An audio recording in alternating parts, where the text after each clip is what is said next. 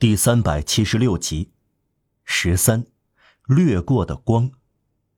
在保卫街垒的各种情感和激情中，样样俱全，有骁勇、青春、荣誉感、热情、理想、信念、赌徒的狂热，尤其是断续的希望。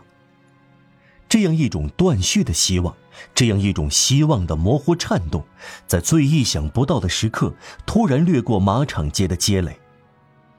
听着，始终在监视的昂若拉忽然大声说：“我觉得巴黎苏醒了。”无疑，在六月六日的清早，有一到两个小时，起义有某种增长的势头。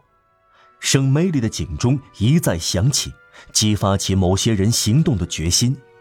梨树街和格拉维利埃街筑起了街垒。在圣马丁门前面，一个年轻人拿着一杆短枪，单独进攻一队骑兵。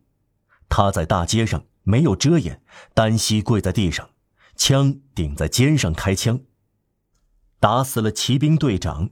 回过身来说：“又是一个不能对我们干坏事儿了。”他被马刀劈了。在圣德尼街，一个女人从放下的百叶窗后面向保安警察射击。人们看到，每打一枪，百叶窗和活页就颤抖一下。一个十四岁的孩子在科索纳里街被捕，他的口袋里装满了子弹。好几个哨所受到攻击。在贝尔丹普瓦雷街的入口，一阵非常密集、完全始料不及的射击迎接一团铁甲骑兵，为首的是卡芬亚克德巴拉涅将军。在普朗什米布雷街。有人从屋顶向部队投掷餐具碎片和器皿，这是不祥之兆。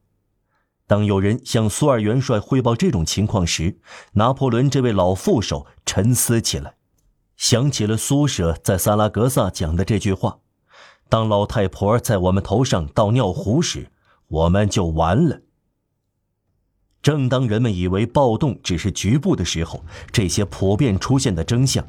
这种占据上风的愤怒狂热，这些在巴黎郊区深藏的燃料堆上四处飞舞的火星，这一切令军事首脑坐卧不安。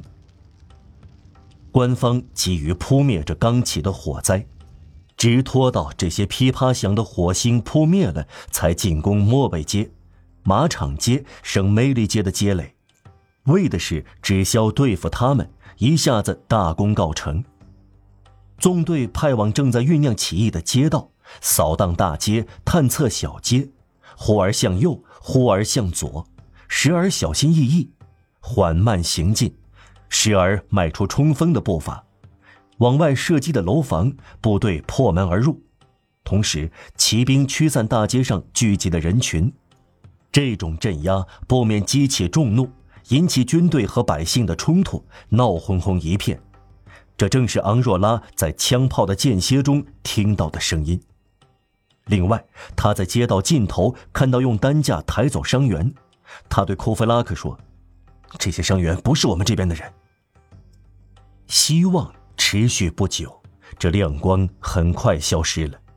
不到半小时内，空中传来的响声消散了，这仿佛没有雷霆的闪击。起义者感到那种铅盖。虫又落在头上，这是由冷漠的民众扔在被抛弃的不屈的人们身上的，似乎隐约形成的普遍行动已经流产。陆军大臣的注意力和将军们的战术，如今可以集中在依然挺立的三四个街垒上。太阳升上了地平线，有个起义者问昂若拉：“这儿的人肚子饿了，我们真的不吃东西？”就这样赴死吗？昂若拉手臂一直支在枪眼处，眼光不离开街道尽头。他点了点头。